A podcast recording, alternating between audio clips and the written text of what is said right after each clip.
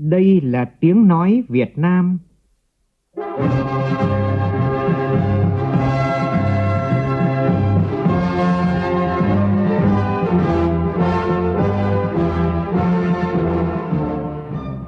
là tiếng nói Việt Nam,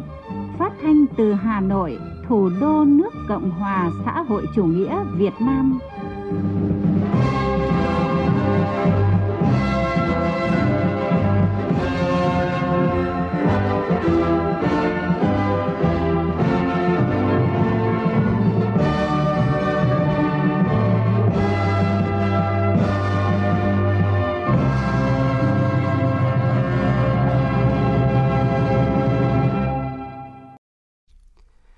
Kính chào quý vị và các bạn.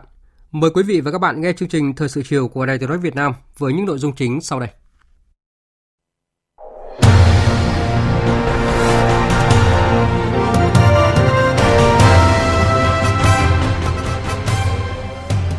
Chủ tịch nước Nguyễn Xuân Phúc tiếp đoàn lãnh đạo Giáo hội Phật giáo Việt Nam. Phải có giải pháp căn cơ mang tính đột phá để phát triển thành phố Hồ Chí Minh xứng đáng là đầu tàu kinh tế của cả nước đây là yêu cầu của Thủ tướng Phạm Minh Chính với lãnh đạo thành phố Hồ Chí Minh. Trước diễn biến phức tạp của tình hình dịch COVID-19 trong nước và thế giới, Việt Nam quyết định tạm dừng và hạn chế việc nhập cảnh đối với người nước ngoài, người Việt Nam ở nước ngoài để tập trung triển khai thực hiện các biện pháp phòng chống dịch trong nước. Thủ tướng Phạm Minh Chính và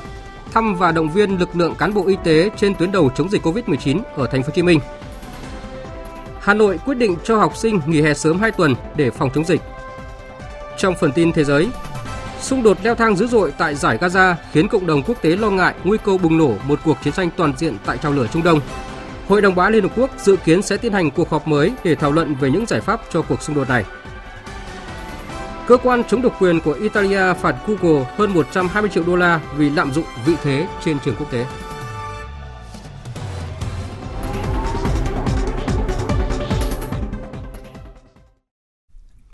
Bây giờ là nội dung chi tiết.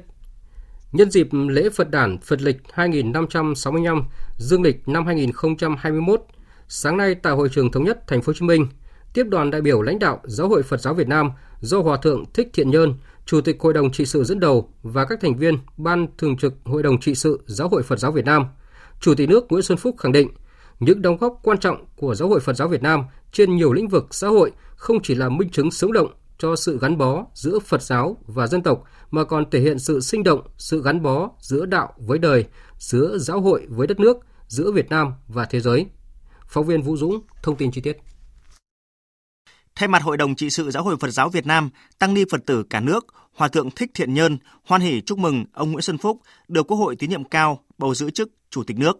Các thành viên trong đoàn cũng khẳng định Tăng ni Phật tử Việt Nam tin tưởng vào thắng lợi của Đại hội Đảng toàn quốc lần thứ 13, đặc biệt là lời hiệu triệu của Chủ tịch nước Nguyễn Xuân Phúc nhằm phấn đấu xây dựng nước Việt Nam hùng cường. Năm nay, Tăng ni Phật tử Việt Nam sẽ thành kính kính mừng Đại lễ Phật đản 2021 trong tinh thần giãn cách để vừa đảm bảo phòng chống dịch bệnh, đồng thời vẫn đem lại các giá trị tinh thần cho cộng đồng, tạo tâm lý lạc quan, phấn đấu vươn lên, khắc phục khó khăn trong cuộc sống và chung tay phát triển đất nước vui mừng chào đón đoàn lãnh đạo Giáo hội Phật giáo Việt Nam tại hội trường thống nhất thành phố mang tên Bác Hồ kính yêu. Chủ tịch nước Nguyễn Xuân Phúc cho rằng đây là cuộc gặp mang nhiều ý nghĩa giữa lãnh đạo Đảng, Nhà nước và Giáo hội Phật giáo Việt Nam trong bối cảnh Giáo hội chuẩn bị cho Đại lễ Phật đản 2021. Cuộc gặp cũng diễn ra đúng vào dịp kỷ niệm 131 năm ngày sinh Chủ tịch Hồ Chí Minh, người sinh thời luôn dành sự quan tâm đặc biệt đối với các tôn giáo, đồng bào tôn giáo, trong đó có Phật giáo, luôn nêu cao đoàn kết dân tộc, đoàn kết tôn giáo. Thay mặt lãnh đạo Đảng, Nhà nước, Chủ tịch nước nhiệt liệt chúc mừng Giáo hội Phật giáo Việt Nam cùng toàn thể đồng bào tín đồ Phật giáo Việt Nam nhân dịp lễ Phật đản. Đồng thời gửi lời thăm hỏi, chúc sức khỏe đến Đại lão Hòa thượng Thích Phổ Tuệ, Pháp chủ Giáo hội Phật giáo Việt Nam. Trong bối cảnh đại dịch COVID-19 tiếp tục diễn biến phức tạp, Chủ tịch nước đánh giá cao Giáo hội Phật giáo Việt Nam và toàn thể tăng ni, Phật tử cả nước đã có nhiều hoạt động tích cực chung tay cùng chính quyền các cấp chống dịch, bảo vệ sức khỏe cộng đồng, nhất là chỉ đạo tổ chức lễ Phật đàn và sinh hoạt tôn giáo phù hợp với tình hình dịch bệnh hiện nay và những hoạt động hỗ trợ cộng đồng quốc tế. Chủ tịch nước Nguyễn Xuân Phúc nhấn mạnh, Phật giáo luôn là tôn giáo đồng hành cùng dân tộc, có một vai trò rất quan trọng trong việc hộ quốc an dân. Trong 40 năm qua, với phương châm đạo Pháp, dân tộc, chủ nghĩa xã hội, Giáo hội Phật giáo Việt Nam đã vượt qua mọi khó khăn, không ngừng phát triển lớn mạnh về mọi mặt, luôn gương mẫu đi đầu trong các phong trào thi đua yêu nước, đoàn kết các tôn giáo, khẳng định mối quan hệ gắn bó không thể tách rời giữa dân tộc và đạo Pháp. Việt Nam là một quốc gia đa tín ngưỡng tôn giáo, có trên 90% dân số có tín ngưỡng tôn giáo, với 24 triệu người là tín đồ các tôn giáo, chiếm 27% dân số. Chính sách nhất quán của Đảng, Nhà nước đối với tôn giáo là tôn trọng và bảo đảm quyền tự do tín ngưỡng tôn giáo của nhân dân.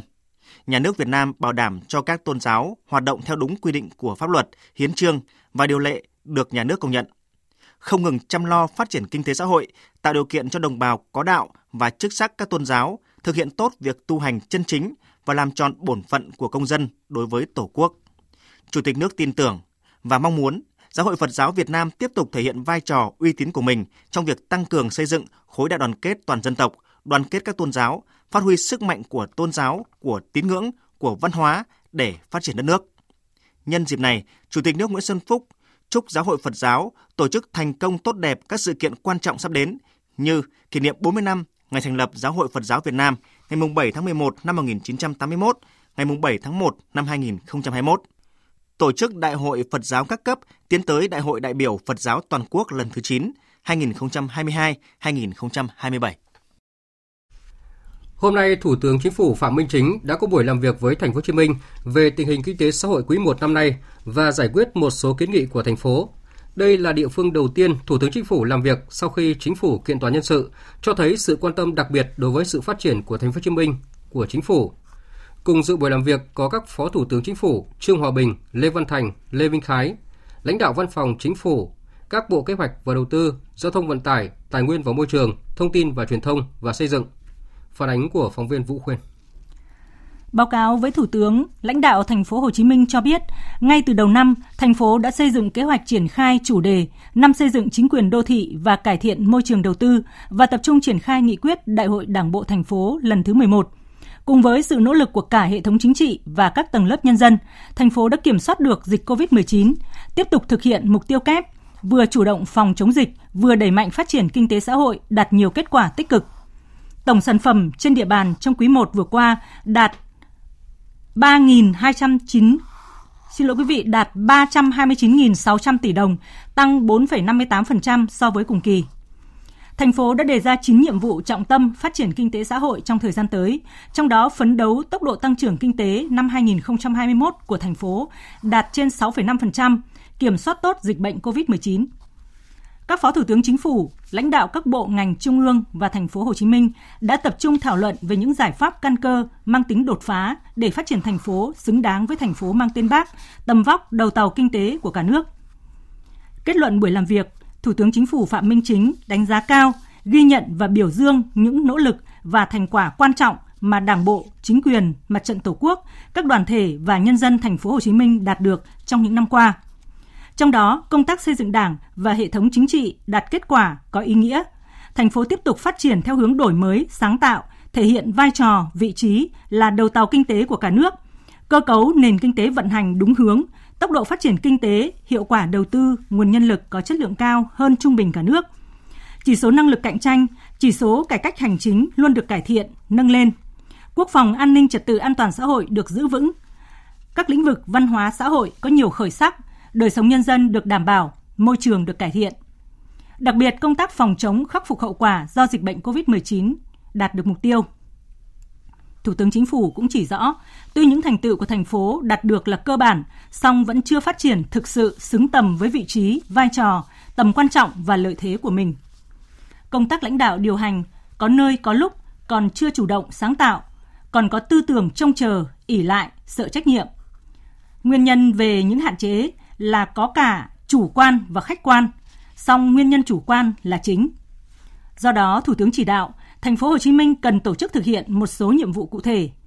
Theo đó, thành phố cần bám sát 5 nguyên tắc trong công tác xây dựng Đảng và 5 phương thức lãnh đạo của Đảng, thực hiện tốt công tác xây dựng chỉnh đốn Đảng, nâng cao sức chiến đấu của Đảng, gắn với thực hiện chỉ thị 05 của Bộ Chính trị về tiếp tục học tập và làm theo tư tưởng, đạo đức, phong cách Hồ Chí Minh và gắn với các quy định của Trung ương Đảng, Bộ Chính trị, Ban Bí thư, nhất là quy định về nêu gương, đẩy mạnh công cuộc chống tiêu cực, lãng phí. Thủ tướng nhấn mạnh.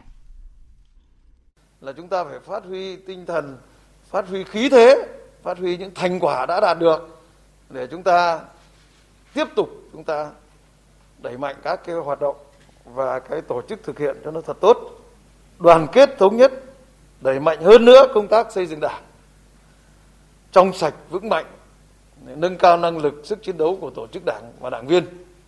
Đây là một cái vấn đề rất là quan trọng. Và đi đôi với nó tức là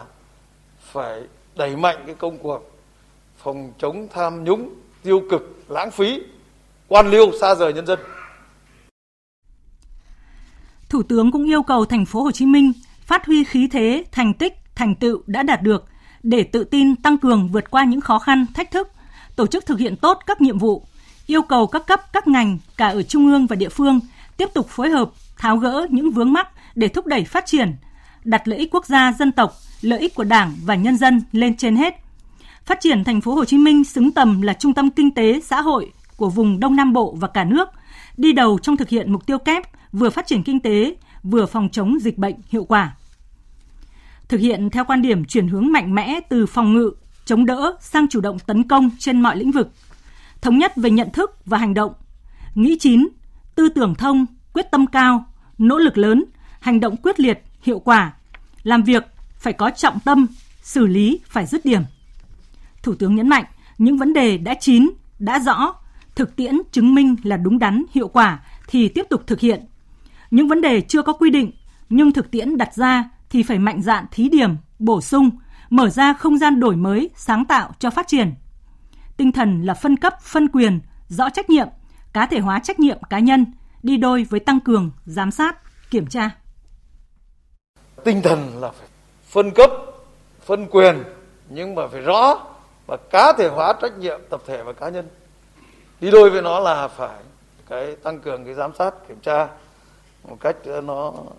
nó liên tục đầy đủ và chúng ta kinh nghiệm rồi chúng ta không để một cái sai phạm nhỏ rồi nó tích tụ nhiều cái sai phạm nhỏ này thành cái sai phạm lớn. Phải phối hợp trên dưới nhịp nhàng. Rồi các bộ các ngành phải hết sức là vì cái chung đã đặt cái lợi ích quốc gia dân tộc lợi ích của tổ quốc lợi ích của nhân dân của đảng lên trên hết và trước hết. Để ta phối hợp nhịp nhàng để ta giữa trên dưới giữa bộ ngành giữa uh, trung ương với lại thành phố Hồ Chí Minh.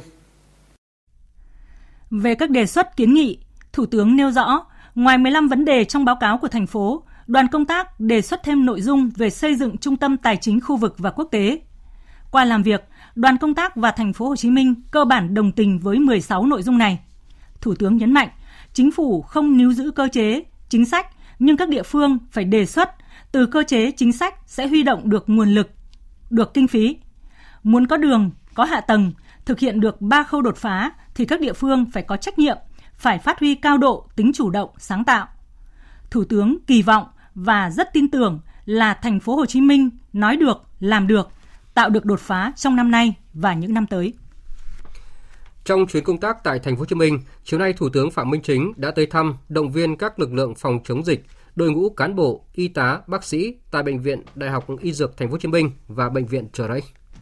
Báo cáo Thủ tướng, Bệnh viện Đại học Y Dược thành phố Hồ Chí Minh cho biết, mỗi ngày khám cho khoảng 7.000 lượt bệnh nhân, 1.000 người điều trị, khoảng 14.000 lượt người vào bệnh viện. Do đó bệnh viện đã triển khai đồng bộ quyết liệt các giải pháp phòng chống dịch bệnh.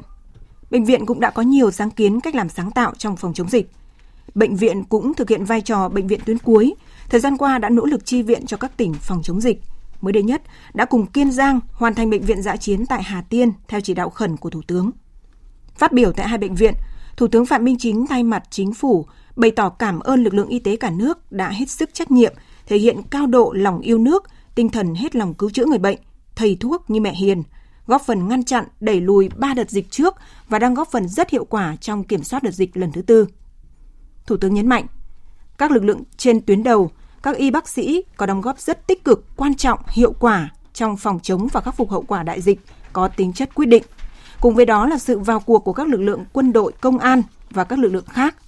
Chúng ta chịu hy sinh gian khổ để phục vụ nhân dân, đảng, nhà nước và nhân dân ghi nhận, đánh giá cao và rất biết ơn đội ngũ y bác sĩ. Thủ tướng yêu cầu phải tiếp tục làm tốt hơn, quyết liệt hơn. Thủ tướng khẳng định, trong tư tưởng chỉ đạo của Đảng, Chính phủ, Thủ tướng Chính phủ, trưởng ban chỉ đạo và sự lưu ý của Chủ tịch nước, nhiệm vụ bảo vệ lợi ích của nhân dân, của quốc gia, của dân tộc là trên hết trước hết, trong đó có bảo vệ sức khỏe của nhân dân, không vì phát triển kinh tế mà hy sinh sức khỏe của nhân dân. Đồng thời phải kết hợp hài hòa, hợp lý, hiệu quả giữa phòng chống khắc phục hậu quả dịch bệnh với phát triển kinh tế xã hội, hài hòa giữa tấn công và phòng ngự, chuyển trạng thái từ phòng ngự sang tấn công, lấy tấn công là chính. Phân tích cụ thể hơn khái niệm chủ động tấn công trong phòng chống dịch bệnh, Thủ tướng nêu rõ, muốn tấn công thì phải phòng ngự tốt, phòng ngự từ xa, từ sớm, từ trước. Tăng cường xét nghiệm trên diện rộng ở những nơi có đủ điều kiện, huy động tối đa mọi nguồn lực hiệu quả của xã hội cho công tác này. Từ đó phát hiện sớm, cách ly nhanh, điều trị tích cực, nhanh chóng ổn định tình hình. Cùng với đó, xây dựng kịch bản ứng phó với mọi tình huống có thể xảy ra tại các địa phương, nhất là chuẩn bị cho cuộc bầu cử sắp tới. Biểu dương công tác phòng chống dịch tại hai bệnh viện. Song Thủ tướng cũng lưu ý ngành y tế khắc phục ngay những hiện tượng chủ quan lơ là, mất cảnh giác tại các cơ sở y tế, nhất là không để xảy ra dịch ở nơi chống dịch. Thủ tướng yêu cầu các bệnh viện chấp hành nghiêm sự chỉ đạo phân cấp và điều động của thành phố và các cấp chính quyền. Chiều nay tại nhà Quốc hội, Chủ tịch Quốc hội Vương Đình Huệ tiếp xã giao đại sứ nước Cộng hòa Dân chủ Nhân dân Lào tại Việt Nam, Sẻng Phết Hùng Buôn Đương và đại sứ nước Cộng hòa Nhân dân Trung Hoa tại Việt Nam Hùng Ba. Đây là cuộc tiếp khách quốc tế đầu tiên của Chủ tịch Quốc hội trên cương vị mới. Tin của phóng viên Lê Tuyết. Tại cuộc tiếp đại sứ nước Cộng hòa Dân chủ Nhân dân Lào tại Việt Nam, Sẻng Phết Hùng Buôn Nhôm, Chủ tịch Quốc hội Vương Đình Huệ khẳng định chính sách nhất quán trước sau như một của Việt Nam là luôn đặc biệt coi trọng, dành ưu tiên cao nhất cho mối quan hệ hữu nghị vĩ đại, đoàn kết đặc biệt và hợp tác toàn diện giữa Việt Nam và Lào. Trong bối cảnh dịch bệnh COVID-19 bùng phát trở lại, lãnh đạo cấp cao hai nước vẫn thường xuyên trao đổi, các cơ chế hợp tác được triển khai tích cực dưới mọi hình thức. Đặc biệt, kim ngạch thương mại hai nước vẫn tiếp tục phát triển, Quan hệ hợp tác giữa hai quốc hội trong thời gian qua đã được Chủ tịch Quốc hội Việt Nam Nguyễn Thị Kim Ngân và Chủ tịch Quốc hội Lào Pania Thotu phối hợp hợp tác chặt chẽ và được triển khai một cách toàn diện, ngày càng đi vào chiều sâu, thiết thực và có hiệu quả. Hai bên đã cùng nhau chia sẻ nhiều kinh nghiệm quan trọng trong công tác xây dựng pháp luật và triển khai nhiều hoạt động hợp tác đa dạng như trao đổi đoàn lãnh đạo cấp cao, đoàn của các cấp hai bên quốc hội, tổ chức các cuộc hội thảo chuyên đề có nội dung chuyên môn cao, thiết thực đối với hoạt động của quốc hội hai nước, phối hợp giám sát các thỏa thuận hợp tác đã ký kết giữa hai nước, trên cương vị Chủ tịch Quốc hội mới được bầu, Chủ tịch Quốc hội Vương Đình Huệ sẽ cùng Chủ tịch Quốc hội Lào tiếp tục kế thừa và phát triển mối quan hệ đặc biệt tốt đẹp giữa hai quốc hội. Trong thời gian tới, Chủ tịch Quốc hội Vương Đình Huệ đề nghị đồng chí đại sứ quan tâm phối hợp với Ủy ban đối ngoại của Quốc hội Việt Nam và các cơ quan khác hỗ trợ Quốc hội hai nước tiếp tục thúc đẩy các nội dung như tăng cường trao đổi đoàn trực tiếp và trực tuyến để hợp tác, chia sẻ kinh nghiệm, tiếp tục tổ chức các hội nghị hội thảo chuyên đề để chia sẻ kinh nghiệm về công tác lập pháp, giám sát và quyết định các vấn đề quan trọng, nhất là về quản lý kinh tế vĩ mô, ngân sách và giám sát triển khai thực hiện pháp luật về công tác chuyên môn giữa các cơ quan liên quan của Quốc hội hai nước. Đại sứ Lào tại Việt Nam chúc mừng đồng chí Vương Đình Huệ được bầu làm chủ tịch Quốc hội tin chắc rằng dưới sự điều hành lãnh đạo của hai nước, mối quan hệ hữu nghị đoàn kết đặc biệt hợp tác toàn diện sẽ ngày càng phát triển. Nhân dịp này, đại sứ Lào trân trọng gửi lời chúc mừng của Chủ tịch Quốc hội Lào đến Chủ tịch Quốc hội Vương Đình Huệ, đồng thời tin tưởng hợp tác giữa hai quốc hội Lào Việt Nam sẽ tiếp tục hợp tác chặt chẽ, thực hiện những thỏa thuận mà hai bên đã ký kết. Nhân dịp này, đại sứ Sẻng Phết Hùng Buôn Nhôm cảm ơn Đảng, Nhà nước Việt Nam đã giúp đỡ Đảng, Nhà nước Lào cử đoàn chuyên gia và mang trang thiết bị y tế sang Lào để hỗ trợ trong công cuộc chống dịch, đặc biệt là giúp đỡ Lào xây dựng nhà quốc hội mới. Dù được xây dựng trong bối cảnh dịch bệnh COVID-19 có những diễn biến phức tạp, nhưng Đảng và Nhà nước Việt Nam đã hoàn thành đúng tiến độ. Điều này thể hiện sự quan tâm sát sao của Đảng và Nhà nước Việt Nam với Lào. Nhà quốc hội Lào đã được sử dụng tại kỳ họp thứ nhất Quốc hội Lào khóa 9.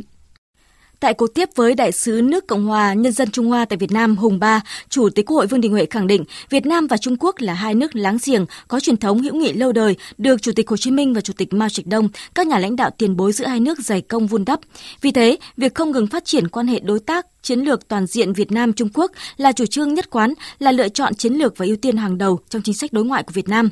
Chủ tịch Quốc hội Vương Đình Huệ vui mừng nhận thấy quan hệ Việt Nam và Trung Quốc thời gian qua duy trì đà phát triển tích cực, đặc biệt là trao đổi đoàn cấp cao được duy trì thường xuyên, bất chấp ảnh hưởng của đại dịch. Từ đầu năm ngoái đến nay, Tổng Bí thư Nguyễn Phú Trọng và Tổng Bí thư Chủ tịch Trung Quốc Tập Cận Bình đã có ba cuộc điện đàm quan trọng, đưa ra những định hướng chiến lược hết sức quan trọng đối với quan hệ hai đảng hai nhà nước – giao lưu hợp tác giữa các bộ ngành địa phương của hai bên tiếp tục được tăng cường. Nhấn mạnh năm 2021 là năm có ý nghĩa đặc biệt quan trọng đối với cả Việt Nam và Trung Quốc. Việt Nam bước vào năm đầu thực hiện nghị quyết Đại hội 13, Trung Quốc kỷ niệm 100 năm thành lập Đảng, chính thức triển khai quy hoạch 5 năm lần thứ 14, Chủ tịch Quốc hội Vương Đình Huệ mong muốn thúc đẩy tăng cường quan hệ giao lưu, hợp tác giữa hai cơ quan lập pháp của hai nước, tham khảo kinh nghiệm của nhân đại Trung Quốc trong việc tổ chức, vận hành bộ máy, trong đó có các ủy ban chức năng, kinh nghiệm xây dựng luật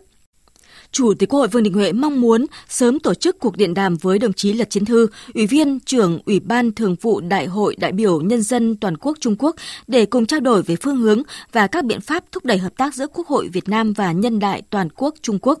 Đại sứ Trung Quốc Hùng Ba một lần nữa chúc mừng thành công rất tốt đẹp của Đại hội lần thứ 13 của Đảng Cộng sản Việt Nam, đồng thời bày tỏ tin tưởng Chủ tịch Quốc hội Vương Đình Huệ trên cương vị mới sẽ tiếp tục có những đóng góp quan trọng thúc đẩy quan hệ đối tác hợp tác chiến lược toàn diện Việt Nam Trung Quốc. Đại sứ Hùng Ba nhấn mạnh, việc tăng cường trao đổi hợp tác giữa nhân đại toàn quốc Trung Quốc với Quốc hội Việt Nam là một bộ phận cấu thành quan trọng trong quan hệ Trung Việt. Mong muốn hai bên thực hiện nghiêm túc những nhận thức chung của lãnh đạo cao nhất hai đảng, hai nhà nước, phát huy đầy đủ thế mạnh cơ quan lập pháp. Đại sứ bày tỏ tin tưởng Việt Nam sẽ tổ chức thành công cuộc bầu cử đại biểu Quốc hội khóa 15 và Hội đồng Nhân dân các cấp nhiệm kỳ 2021-2026 sắp tới đây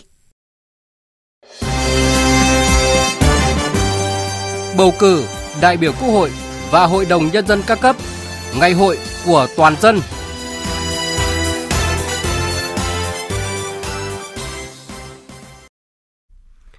Hôm nay, đoàn giám sát kiểm tra của Ủy ban Thường vụ Quốc hội, Hội đồng bầu cử quốc gia do Phó Chủ tịch nước, Phó Chủ tịch Hội đồng bầu cử quốc gia Võ Thị Ánh Xuân làm trưởng đoàn đã làm việc với tỉnh Đắk Nông về công tác chuẩn bị bầu cử đại biểu Quốc hội khóa 15 và đại biểu Hội đồng Nhân dân các cấp nhiệm kỳ 2021-2026. Phóng viên Tuấn Anh, thường trú tại Tây Nguyên, đưa tin. Báo cáo của Ủy ban bầu cử tỉnh Đắk Nông cho biết, Ủy ban Mặt trận Tổ quốc Việt Nam tỉnh Đắk Nông đã phối hợp với các cơ quan, đơn vị địa phương trong tỉnh tổ chức 11 hội nghị tiếp xúc cử tri vận động bầu cử đối với người ứng cử đại biểu Quốc hội và 28 hội nghị tiếp xúc cử tri vận động bầu cử đối với đại biểu Hội đồng Nhân dân cấp tỉnh. Hiện Ủy ban Nhân dân các huyện, thành phố đã thành lập 680 tổ bầu cử và 680 khu vực bỏ phiếu, đồng thời niêm yết danh sách 410.659 cử tri. Tỉnh Đắk Nông đã có kế hoạch cụ thể đảm bảo an ninh trật tự, an toàn xã hội, phòng chống dịch bệnh trước, trong và sau bầu cử. Tại buổi làm việc, Phó Chủ tịch nước, Phó Chủ tịch Hội đồng bầu cử quốc gia Võ Thị Ánh Xuân lưu ý để ngày bầu cử diễn ra an toàn trong tình hình dịch bệnh COVID đang diễn biến phức tạp, tỉnh Đắk Nông cần phải tăng cường đảm bảo công tác an ninh trật tự an toàn xã hội và phải thực hiện tốt công tác phòng dịch để nhân dân yên tâm đi bầu cử. Tôi đề nghị thứ nhất là đẩy mạnh cái công tác thông tin truyền thông về bầu cử quốc hội đồng nhân dân các cấp trong cái thời điểm từ đây đến lúc bầu cử. Thứ hai là quyền của bà con cử tri. Được quyền bầu cử đây là cái niềm tự hào và cái quyền cũng như là trách nhiệm của cử tri. Chúng ta phải thông tin rõ cái đó để bà con thực hiện tốt cái quyền của mình. Thứ ba là cái thể lệ bầu cử cũng phải thông tin bầu như thế nào là bầu hợp lệ, bầu đúng, bầu đủ làm sao thông tin đến người dân nhiều nhất. Cũng sáng nay, đoàn giám sát kiểm tra của Ủy ban Thường vụ Quốc hội, Hội đồng bầu cử quốc gia do Thượng tướng Nguyễn Văn Được, Chủ tịch Hội Cựu chiến binh Việt Nam, Ủy viên Hội đồng bầu cử quốc gia dẫn đầu có buổi làm việc với Ủy ban bầu cử tỉnh Đắk Lắk về nội dung triển khai các chỉ thị của Bộ Chính trị và các văn bản các cấp ban hành để thực hiện công tác bầu cử. Trong khi đó, đoàn giám sát kiểm tra công tác bầu cử Hội đồng bầu cử quốc gia do ông Nguyễn Đình Khang, Chủ tịch Tổng Liên đoàn Lao động Việt Nam, Ủy viên Hội đồng bầu cử quốc gia làm trưởng đoàn, sáng nay cũng đã đi kiểm tra, giám sát công tác chuẩn bị bầu cử tại tỉnh Lai Châu. Thưa quý vị và các bạn, theo kế hoạch thì ngày 16 tháng 5 tới đây, 20 điểm bỏ phiếu tại huyện đảo Trường Sa sẽ tiến hành bầu cử sớm, bầu chọn đại biểu Quốc hội khóa 15 và Hội đồng Nhân dân các cấp nhiệm kỳ 2021-2026. Phóng viên Thái Bình thường trú Đài tiếng nói Việt Nam tại miền Trung phản ánh về công tác chuẩn bị của chính quyền và cử tri trên huyện đảo Trường Sa sẵn sàng cho ngày hội bầu cử. Quân dân thị trấn Trường Sa chúng tôi tin tưởng và kỳ vọng vào kỳ bầu cử sắp tới. Chúng tôi mong muốn kỳ bầu cử Quốc hội và Hội đồng Nhân dân sắp tới diễn ra dân chủ, đúng luật, an toàn và thành công tốt đẹp. Tôi mong muốn những người trúng cử phải là những người có đủ đức, đủ tài, xứng đáng với sự tín nhiệm của nhân dân. Đó là những ý kiến của cán bộ, chiến sĩ và người dân trên huyện đảo Trường Sa, tỉnh Khánh Hòa, kỳ vọng vào các ứng cử viên tại cuộc bầu cử đại biểu Quốc hội khóa 15, Hội đồng Nhân dân các cấp nhiệm kỳ 2021-2026. Những ngày này trên các đảo, biển đảo thuộc quần đảo Trường Sa, huyện đảo Trường Sa, tỉnh Khánh Hòa, không khí ngày hội bầu cử càng thêm rộn ràng do điều kiện biển đảo xa đất liền, hai xã đảo sinh tồn sông Tử Tây và thị trấn Trường Sa sẽ bầu cử sớm vào ngày 16 tháng 5. Sớm hơn so với cả nước một tuần lễ, Trung tá Nguyễn Như Tuyến, chính trị viên đảo Sơn Ca, quần đảo Trường Sa cho biết, cán bộ, chiến sĩ và người dân trên đảo nô nức chào đón ngày hội của toàn dân. Thì Đảng ủy chỉ huy đảo đã triển khai quán triệt xây dựng nội dung về tuyên truyền trên thống loa truyền thanh nội bộ, đặc biệt tuyên truyền về luật bầu cử và các cách thức tiến hành bầu cử theo quy định của luật. Vào Chủ nhật ngày 16 tháng 5 tới đây, cử tri ở hai xã đảo Sinh Tồn, sông Tử Tây và thị trấn Trường Sa rủ nhau đi bầu cử sớm.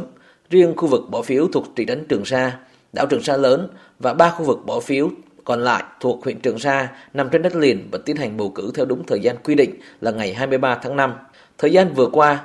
huyện đảo Trường Sa đã làm tốt công tác tuyên truyền, trang trí khánh tiết, các phòng bỏ phiếu, thẻ cử tri cũng đã được gửi tới tay mọi người. Ông Lê Đình Hải, Chủ tịch Ủy ban Nhân dân huyện Trường Sa, tỉnh Khánh Hòa cho biết, huyện đã triển khai kế hoạch đảm bảo an ninh trật tự, y tế phục vụ công tác bầu cử nhằm đảm bảo an toàn tuyệt đối cho các cơ quan đơn vị trước, trong và sau cuộc bầu cử. Hiện nay toàn bộ hai xã uh, Song Tử, Sinh Tồn và thị trấn Trường Sa không khí chuẩn bị cho ngày bầu cử sắp tới đang rất, rất là hào hứng, rất là phấn khởi. Mọi người mọi nước đều nô nức và đang chờ đón ngày bầu cử sắp tới. Trước ngày bầu cử, lãnh đạo tỉnh Khánh Hòa đã tổ chức nhiều đoàn công tác tiến hành kiểm tra công tác chuẩn bị tại huyện đảo Trường Sa. Đặc biệt trên ngư trường Trường Sa có rất nhiều tàu cá của ngư dân các tỉnh Nam Trung Bộ ra khai thác hải sản. Trước đó, các địa phương trong đất liền, các đảo đã tích cực tuyên truyền vận động, hướng dẫn ngư dân vào các đảo để tham gia bỏ phiếu, thực hiện quyền và nghĩa vụ công dân. Ông Nguyễn Tấn Tuân, Chủ tịch Ủy ban Nhân dân tỉnh Khánh Hòa cho biết, các đảo cũng sẵn sàng các điều kiện để đón các cử tri vãng lai vào thực hiện quyền công dân. Kêu gọi tất cả ngư dân đánh bắt cá trên ngư trường Trường Sa là vào đăng ký để mà thực hiện cái quyền bầu cử tại các cái điểm bỏ phiếu trên quyền đảo Trường Sa. Trước 24 giờ, nếu như ngư dân đang đánh bắt cá xung quanh ở cái vùng huyện đảo Trường Sa đăng ký thì là Ủy ban Nhân dân các cấp phải có trách nhiệm là lập danh sách cử tri để cho người ta thực hiện cái quyền bầu cử của công dân.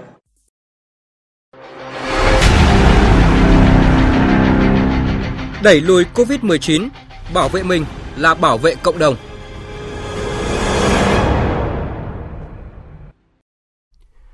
Thưa quý vị và các bạn, Trung tâm Kiểm soát Bệnh tật tỉnh Thái Bình cho biết, kết quả xét nghiệm khẳng định tại trung tâm cho thấy 4 mẫu bệnh phẩm từ các trường hợp F1 của bệnh nhân số 3537 có kết quả dương tính lần 1 với SARS-CoV-2. 4 người này đều là sinh viên của trường Đại học Y Dược Thái Bình đã được cách ly tại khu cách ly thành phố Thái Bình. Tính đến sáng nay, Thái Bình đã ghi nhận 13 trường hợp dương tính với SARS-CoV-2. Còn tại Đà Nẵng, trong 24 giờ qua, ngành y tế thành phố ghi nhận 10 ca nghi mắc COVID-19, nâng tổng số ca mắc từ ngày 3 tháng 5 đến nay là 112 ca, trong đó 9 ca là những người tiếp xúc gần với nữ bệnh nhân số 3545, trực tổng đài, công ty Trường Minh, khu công nghiệp An Đồn, một bệnh nhân liên quan đến vũ trường New Phương Đông. Như vậy, liên quan đến nữ bệnh nhân 3545, khu công nghiệp An Đồn Đà Nẵng đã phát hiện 45 ca nghi mắc COVID-19. Hiện các ngành địa phương ở Đà Nẵng tiếp tục truy vết, lấy mẫu xét nghiệm các trường hợp diện nguy cơ cao mắc COVID-19. Ông Lê Trung Trinh, Chủ tịch Ủy ban dân thành phố Đà Nẵng cho biết. 24 giờ qua, với cái sự chỉ đạo à, quyết liệt và sự vào cuộc của cả hệ thống chính trị và người dân của đối tượng cá nhân là F0, F1, F2 thì à, công tác à, phòng chống dịch cũng đã đạt một số kết quả. CDC thành phố, các quận huyện, ngành y tế, công an và các lực lượng chức năng khu nghệ cao rất là tích cực triển khai 24 giờ qua là cái số ca dương tính mà chúng ta dự báo là rất là lo thì có thể nói là nó giảm thì đây là điều đáng mừng.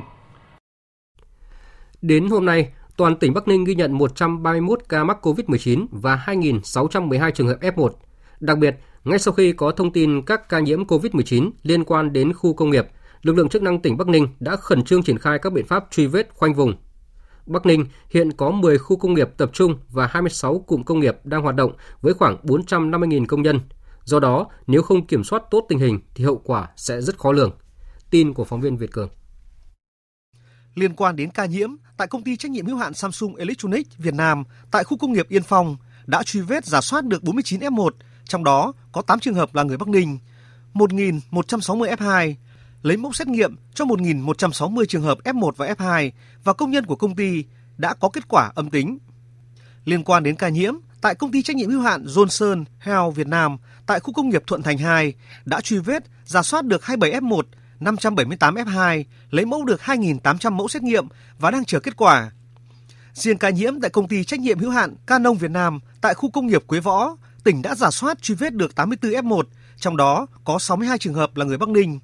F2 lấy 1.998 mẫu xét nghiệm. Kết quả có hai trường hợp dương tính đêm ngày 11 tháng 5 và một trường hợp dương tính đêm ngày 12 tháng 5. Hiện nay, tỉnh Bắc Ninh đã chỉ đạo các cơ quan chức năng tiếp tục truy vết và lấy mẫu xét nghiệm các trường hợp liên quan, đồng thời kiên quyết xử lý nghiêm đối với những đơn vị thực hiện chưa nghiêm túc. Bà Đào Hồng Lan, Bí thư tỉnh ủy Bắc Ninh yêu cầu. Với cái tinh thần là mỗi doanh nghiệp là một pháo đài và mỗi người lao động là một chiến sĩ thì cái yêu cầu về cái tinh thần kỷ luật, kỷ cương trong cái việc triển khai thực hiện nhiệm vụ. Những cái yêu cầu đề ra trong công tác phòng chống covid là các đồng chí phải triển khai hết sức là nghiêm túc cho chúng tôi. Thế và những người lao động nào, những đơn vị nào mà thực hiện không nghiêm túc, thậm chí là phải dừng hoạt động sản xuất một vài ngày, một tuần để bao giờ các anh hoàn thiện hết tất cả các phương án đi các anh tập trung triển khai hết tất cả những cái nhiệm vụ phòng chống covid đi thì lúc đấy mới hoạt động trở lại về mặt kỷ luật kỷ cương và việc triển khai thực hiện các cái quy định là chúng ta phải đặt lên hàng đầu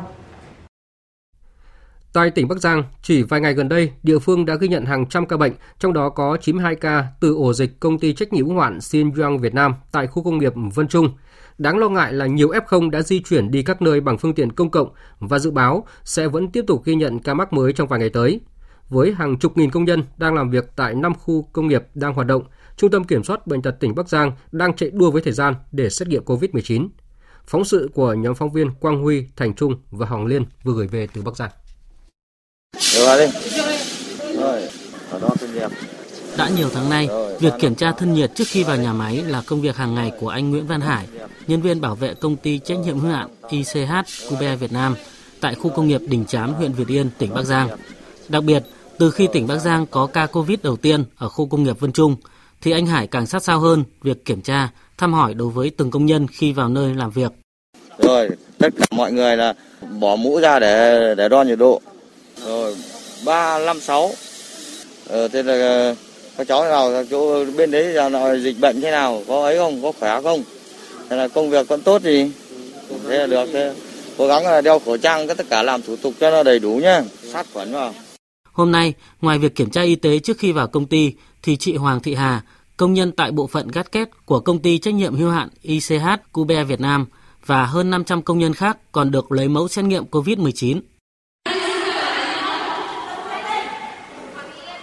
Theo bà Nguyễn Thị Thanh Loan, trưởng phòng hành chính nhân sự, công ty trách nhiệm hữu hạn ICH Cube Việt Nam, từ khi làn sóng dịch lần thứ tư bắt đầu xuất hiện,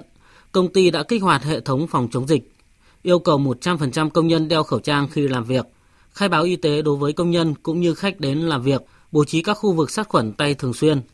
Với phương châm phòng còn hơn chống, tỉnh Bắc Giang đang tiến hành xét nghiệm COVID-19 cho khoảng 90.000 công nhân đang làm việc tại các khu công nghiệp. Bên cạnh đó, tỉnh cũng đẩy mạnh thông tin tuyên truyền về công tác phòng chống dịch bệnh để người lao động nắm chắc diễn biến tình hình, không lơ là chủ quan. Tuy nhiên, theo ông Nguyễn Xuân Ngọc, Phó trưởng ban quản lý các khu công nghiệp tỉnh Bắc Giang, thì khó khăn nhất hiện nay tỉnh Bắc Giang đang gặp phải là số lượng công nhân đến từ nhiều tỉnh thành khác nhau. Đặc biệt, hoạt động xe đưa đón công nhân tiềm ẩn nhiều nguy cơ lây nhiễm dịch bệnh. Việc chấp hành công tác phòng chống dịch trong hoạt động đưa đón của một số nhà xe, các cái đơn vị cũng chưa nghiêm.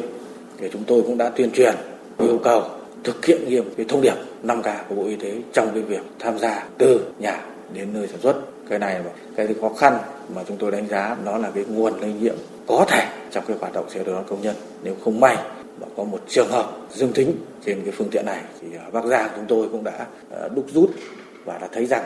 là chính cái bệnh nhân đầu tiên của Bắc Giang là bệnh nhân thường đi đến và về trong ngày.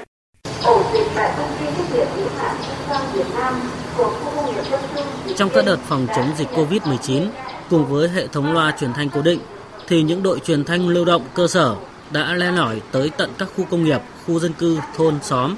kịp thời cung cấp thông tin dịch bệnh, góp phần nâng cao ý thức tự giác phòng tránh dịch bệnh cho người dân, các công nhân đang thuê trọ trên địa bàn.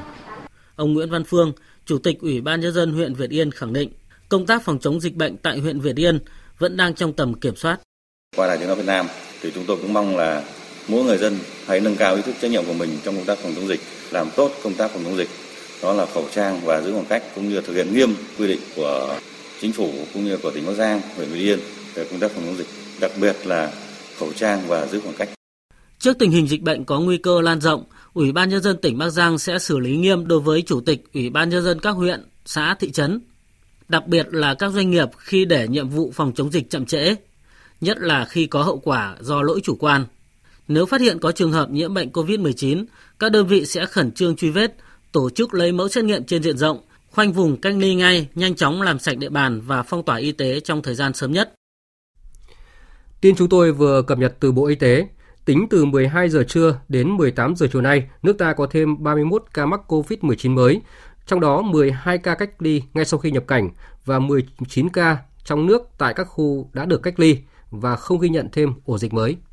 Và một thông tin cũng rất đáng chú ý, đó là Tổng Công ty Đầu tư Phát triển Nhà Hà Nội Handico sáng nay đã có quyết định tạm đình chỉ chức vụ trong đảng ủy và chức vụ giám đốc công ty đầu tư xây dựng số 2 với ông Nguyễn Văn Thanh do vi phạm về phòng chống COVID-19. Trước đó đêm qua, Sở Nội vụ Hà Nội đã phát văn bản thượng khẩn yêu cầu kiểm điểm làm rõ trách nhiệm đối với ông Nguyễn Văn Thanh trong việc không chấp hành các quy định về phòng chống dịch COVID-19. Ông Nguyễn Văn Thanh là giám đốc công ty đầu tư xây dựng số 2 Hà Nội Hakinco thuộc Tổng công ty đầu tư phát triển nhà Hà Nội. Chiều nay, ông Nguyễn Văn Thanh và vợ được công bố là ca mắc COVID-19 mới nhất ở Hà Nội có lịch trình đi lại phức tạp, từng tham dự nhiều cuộc họp. Trước đó, ông Nguyễn Văn Thanh và vợ đi Đà Nẵng từ ngày 30 tháng 4 và quay về Hà Nội vào ngày mùng 2 tháng 5. Trong khi tình hình dịch có nhiều diễn biến phức tạp, ông Thanh và vợ sau khi trở về từ Đà Nẵng vẫn tham dự nhiều buổi làm việc, thậm chí là cả đại hội cổ đông, liên hoan và gặp gỡ nhiều người. Đến ngày 8 tháng 5, vợ ông Thanh viêm họng đi khám tại bệnh viện Thu Cúc nhưng bị bệnh viện này từ chối khám vì có lịch sử đi Đà Nẵng.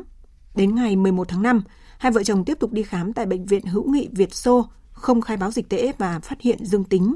Rất nhiều địa điểm tại Hà Nội đã bị phong tỏa liên quan đến lịch trình đi lại của cặp vợ chồng giám đốc Hagenco. Trong đó có nhiều cơ quan, tòa nhà đông người như khoa cấp cứu bệnh viện hữu nghị Việt Xô, tòa nhà 91 Đinh Tiên Hoàng, tòa nhà Centerpoint 27 Lê Văn Lương. Tuy nhiên, theo báo cáo của Trung tâm Kiểm soát Bệnh tật Hà Nội, vợ chồng ông đã không tuân thủ các quy định về khai báo trong phòng chống dịch COVID-19. Cụ thể, hai người đi du lịch Đà Nẵng nhưng khi về Hà Nội không thông báo với chính quyền địa phương. Sau đó cả hai người có biểu hiện dịch tễ như ho, sốt, đau họng nhưng cũng không khai báo và còn tham gia liên hoan và ăn uống đông người. Thưa quý vị và các bạn, chiều nay, Bộ Ngoại giao đã tổ chức họp báo thường kỳ tháng 5 dưới hình thức trực tuyến để thông báo những vấn đề đối ngoại đáng quan tâm, đặc biệt vấn đề an ninh chủ quyền biển đảo cũng như các chính sách của Việt Nam để đối phó với tình trạng lây lan dịch bệnh hiện nay. Phóng viên Châu Anh thông tin.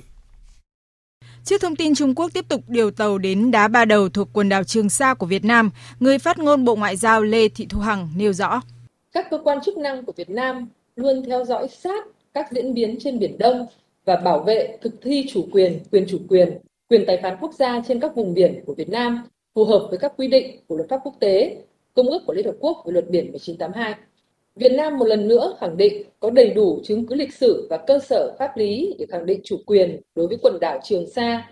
phù hợp với luật pháp quốc tế, là quốc gia ven biển và là thành viên của Công ước của Liên Hợp Quốc về luật biển 1982. Việt Nam được hưởng chủ quyền, quyền chủ quyền và quyền tài phán đối với các vùng biển của mình được xác lập phù hợp với Công ước của Liên Hợp Quốc về luật biển 1982.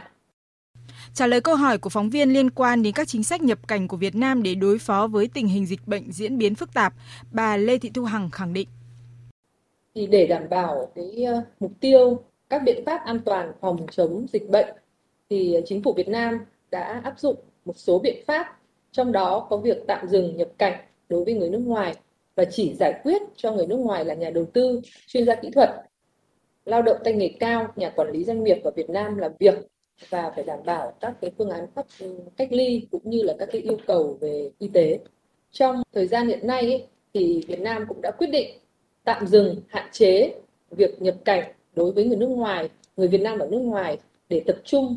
uh, triển khai thực hiện các biện pháp phòng chống dịch ở trong nước. Uh, song song với đó thì Bộ Ngoại giao cũng đang tích cực theo dõi, cập nhật thông tin về diễn biến dịch bệnh tại các nước trên thế giới phối hợp với các cơ quan chức năng liên quan để có thể ờ, có các cái biện pháp ờ, nới lỏng hoặc thắt chặt ờ, nhập cảnh phù hợp với từng đối tượng đảm bảo việc thực hiện tốt mục tiêu kép cũng như là phòng chống dịch bệnh. Liên quan đến vấn đề tiếp cận vaccine ngừa COVID-19, người phát ngôn Bộ Ngoại giao Lê Thị Thu Hằng cho biết Việt Nam đang nỗ lực để đảm bảo nguồn vaccine, trong đó vừa tìm kiếm nguồn nhập khẩu, vừa phát triển vaccine trong nước, dự kiến sử dụng vào năm 2022. Cho đến nay thì Việt Nam đã tiếp cận với được ờ, với một số nguồn cung cấp vaccine và đã có cam kết cung ứng từ chương trình COVAX Facility và từ nhà sản xuất và cung cấp vaccine AstraZeneca. Ờ, và các bạn đã biết thì hiện nay Việt Nam cũng đang tiến hành tiêm chủng cho những cái đối tượng được ưu tiên. Ngoài nguồn cung cấp vaccine nhập khẩu thì Việt Nam đang thúc đẩy việc nghiên cứu phát triển vaccine ở trong nước và vaccine do Việt Nam sản xuất dự kiến có thể sẽ được sử dụng trong năm 2022 để có thể chủ động nguồn vaccine, đảm bảo nguồn cung, bảo đảm an ninh y tế và chủ động ứng phó khi ờ, có các cái ờ, đại dịch có thể xảy ra trong tương lai. Đồng thời thì để mở ra cái cơ hội khống chế sự lây lan của dịch bệnh nguy hiểm này thì Việt Nam cũng ờ, mong muốn các quốc gia chia sẻ thông tin miễn trừ bản quyền đối với vaccine COVID-19 để Ờ, các loại vaccine sớm có thể được phổ biến rộng rãi ở tất cả các nước trên thế giới. Một thông tin mà các phụ huynh và học sinh tại Hà Nội cần lưu ý, đó là Ủy ban dân thành phố Hà Nội đã chấp thuận với đề xuất của Sở Giáo dục và Đào tạo Hà Nội về việc điều chỉnh khung kế hoạch thời gian năm học 2020-2021. Theo đó, học sinh các cấp sẽ được nghỉ hè từ ngày 15 tháng 5, sớm hơn khung kế hoạch thời gian năm học là 2 tuần. Phóng viên Khắc Kiên đưa tin, tối qua trên địa bàn tỉnh Lai Châu đã xảy ra mưa to kèm theo rông lốc trên diện rộng đã khiến hàng trăm ngôi nhà tại huyện Nậm Nhùn bị sập và tốc mái, nhiều diện tích hoa màu bị thiệt hại, hàng trăm cây xanh trên các tuyến đường chính của thành phố Lào Cai bị ờ, bật gốc, gãy đổ và nhiều tuyến đường bị ngập sâu trong nước. Dự báo trong vài ngày tới, tại tỉnh Lai Châu có thể tiếp tục xảy ra mưa to và rông lốc, do đó để hạn chế thấp nhất thiệt hại do thiên tai gây ra, Ban Chỉ huy phòng chống thiên tai và tìm kiếm cứu nạn tỉnh Lai Châu yêu cầu chính quyền các địa phương duy trì, duy trì trực ban cả ngày để chủ động ứng phó với các tình huống thiên tai xấu có thể xảy ra. Thời sự VOV, nhanh, tin cậy, hấp dẫn. Chương trình thời sự chiều nay tiếp tục với phần tin thế giới. Sáng nay, giao tranh giữa quân đội Israel và các phong trào vũ trang Palestine ở Gaza vẫn tiếp diễn ác liệt với các cuộc pháo kích và không kích. Giao tranh khiến số thương vong hai bên tăng lên và thiệt hại về hạ tầng. Cuộc giao tranh khốc liệt nhất trong nhiều năm vẫn tiếp diễn mà không có hồi kết. Tin của phóng viên Ngọc Thạch thường trú tại Ai Cập. Đến dạng sáng thứ năm, Israel vẫn tiếp tục các cuộc không kích mạnh mẽ vào giải Gaza. Các cuộc tấn công này đã phá hủy một tòa nhà dân cư 6 tầng ở trung tâm thành phố Gaza. Quân đội Israel thông báo các cuộc không kích nhằm vào một số mục tiêu quan trọng của Hamas và phong trào Hồi giáo Jihad ở giải Gaza. Israel cho biết đã ném bom vào hai chi nhánh của ngân hàng của Hamas, đồng thời tuyên bố sẽ giáng một đòn nặng nề vào hệ thống sản xuất vũ khí của Hamas và Jihad. Cùng với đó, nội các Israel thông qua việc mở rộng phạm vi hoạt động quân sự chống lại Gaza và đang chuẩn bị cho các hoạt động tấn công trên bộ. Đây được coi là một cuộc xung đột lớn nhất giữa các phong trào vũ trang ở Gaza và Israel như đã từng xảy ra trong hai cuộc chiến năm 2008, 2009 và năm 2014. Theo các nguồn tin y tế, số người Palestine thiệt mạng do các cuộc tấn công của quân đội Israel vào giải Gaza trong những ngày qua đã lên tới 83 người, trong đó có 17 trẻ em và 6 phụ nữ, cùng 487 người bị thương. Đáp trả, phong trào Hamas đã phóng khoảng 300 quả rocket về phía Israel trong 24 giờ qua. Còi cảnh báo đã vang lên ở Tel Aviv trong đêm, khiến hàng nghìn người Israel phải đi ẩn náu. Hamas tuyên bố công khai đối đầu với Israel. Trong khi đó, dư luận quốc tế tiếp tục kêu gọi các bên kiềm chế. Tổng thống Mỹ Joe Biden hy vọng căng thẳng sẽ sớm kết thúc và cho rằng Israel có quyền tự bảo vệ mình. Trong khi đó, hãng thông tấn Palestine đưa tin Ngoại trưởng Mỹ đã điện thoại cho Tổng thống Mahmoud Abbas và nói rằng Washington đang nỗ lực với tất cả các bên liên quan để đạt được bình tĩnh. Nga khẳng định đang nỗ lực để giảm leo thang căng thẳng giữa Israel và Palestine, đồng thời nhấn mạnh giải pháp cho cuộc xung đột là một giải pháp chính trị dưới sự bảo trợ của Liên Hợp Quốc. Liên minh châu Âu kêu gọi tất cả các bên kiềm chế và tập trung vào việc bảo vệ dân thường để tránh xung đột lan rộng. Trong cuộc họp báo chiều nay, người phát ngôn Bộ Ngoại giao đã lên tiếng về những diễn biến xung đột nguy hiểm tại Israel và giải Gaza. Bà Lê Thu, Thu, Thu Hằng khẳng định Việt Nam nhất quán quan điểm về vấn đề Jerusalem phù hợp với luật pháp quốc tế. Còn tại một điểm nóng khác, lệnh ngừng bắn kéo dài 3 ngày giữa các lực lượng Afghanistan và các tay súng Taliban đã chính thức có hiệu lực sau nhiều tuần xảy ra hàng loạt vụ đồng độ dữ dội trên khắp đất nước. Về tình hình dịch COVID-19 ở các nước láng giềng, số người nhiễm COVID-19 ở Lào đã tăng trở lại khi hôm nay 4 tỉnh thành phố đã ghi nhận thêm 65 ca. Nhóm phóng viên Vân Thiêng và Đặng Thùy thường trú tại Lào thông tin chi tiết.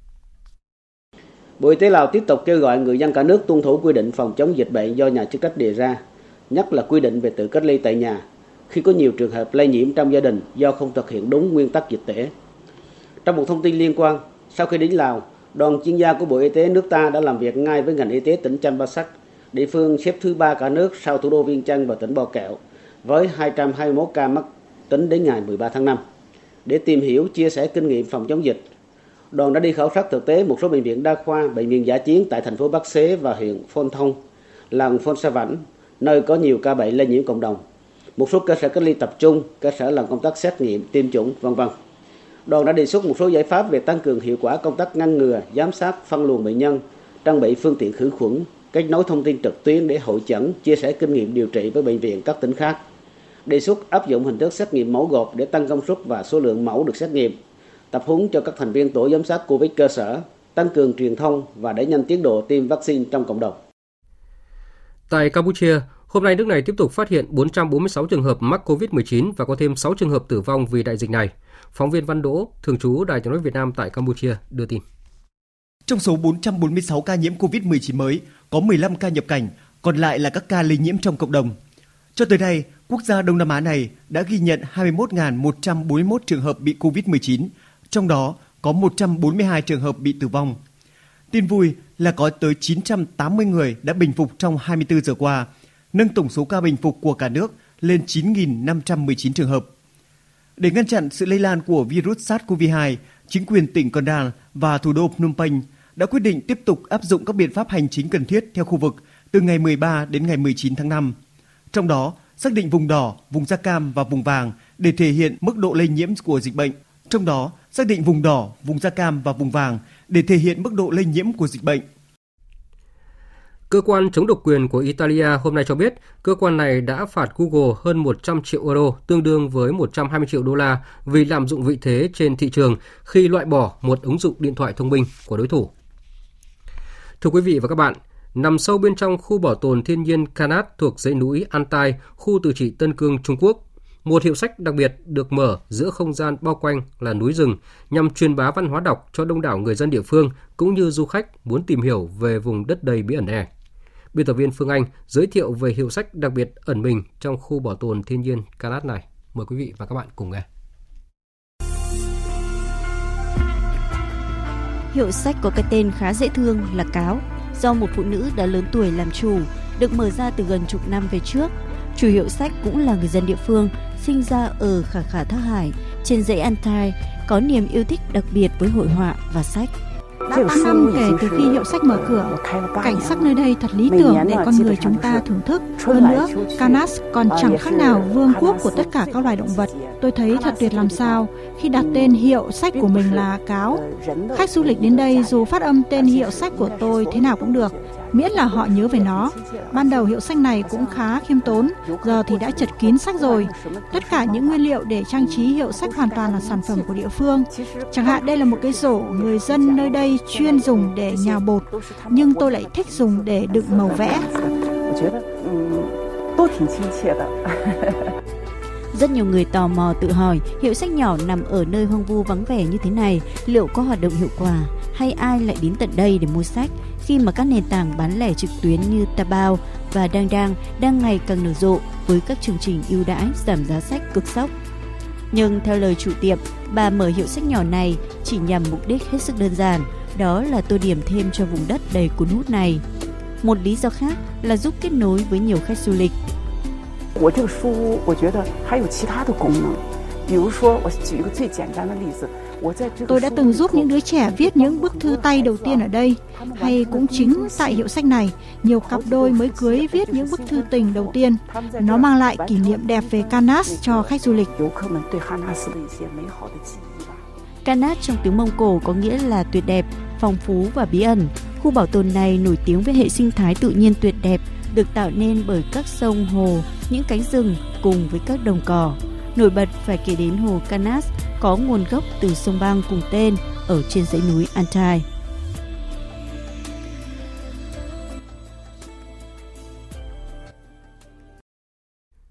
Tiếp tục chương trình thời sự chiều nay là trang tin thể thao.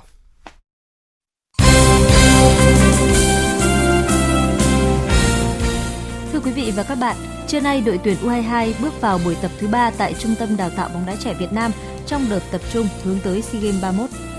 Việc tập luyện dưới nắng nóng 36 độ C khiến cho các cầu thủ nhanh chóng thấm mệt, nhất là khi trưa hôm qua vừa phải trải qua buổi kiểm tra thể lực khá nặng. Tất nhiên là các cầu thủ trẻ vẫn miệt mài để hoàn thành trọn vẹn giáo án, như chia sẻ của trung vệ Liễu Quang Vinh.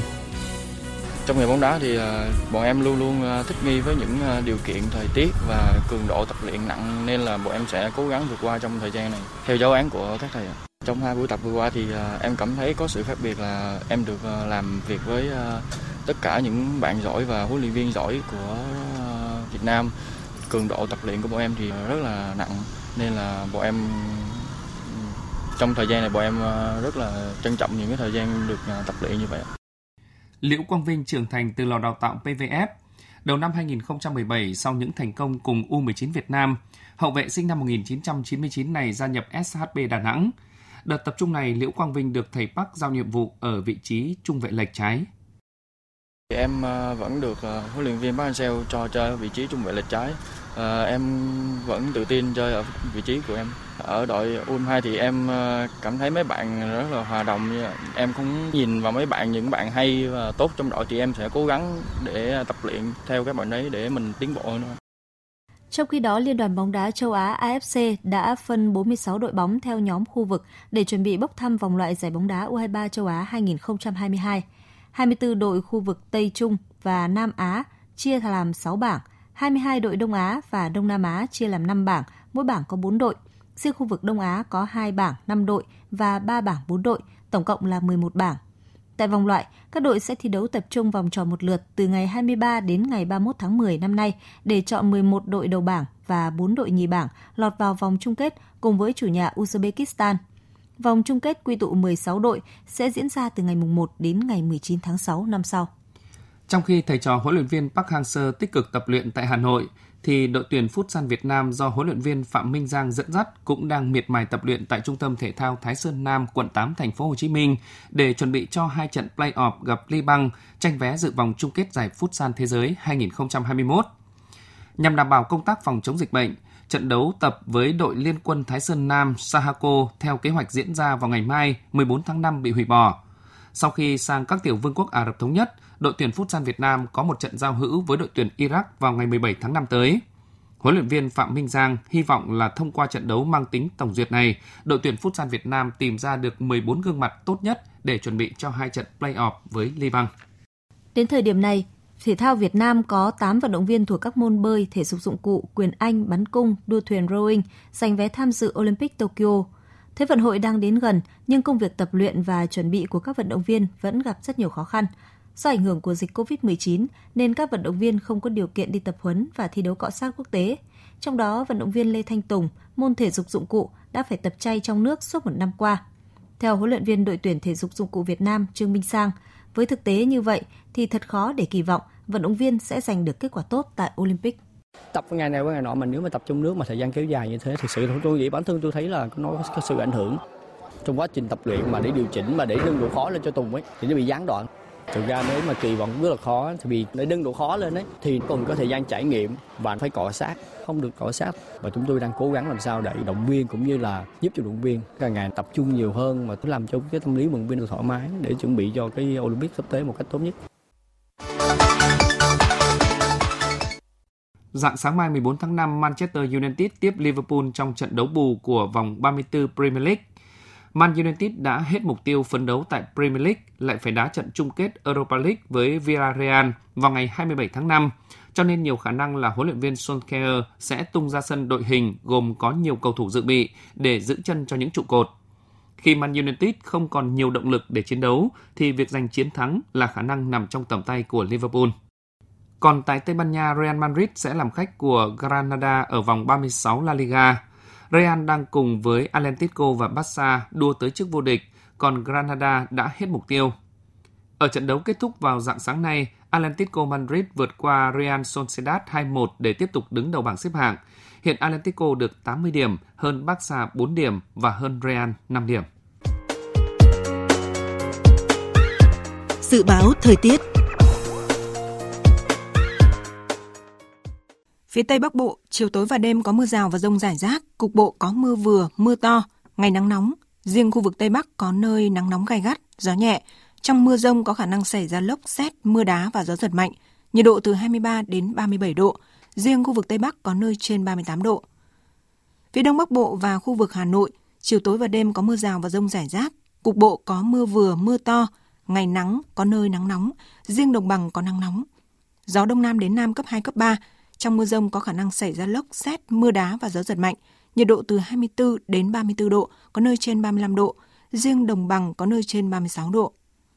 Khu vực từ Thanh Hóa đến Thừa Thiên Huế, chiều tối và đêm có mưa rào và rông vài nơi, ngày nắng nóng, vùng núi có nơi nắng nóng gai gắt, gió nhẹ. Trong mưa rông có khả năng xảy ra lốc, xét, mưa đá và gió giật mạnh. Nhiệt độ từ 25 đến 37 độ, riêng vùng núi có nơi trên 38 độ.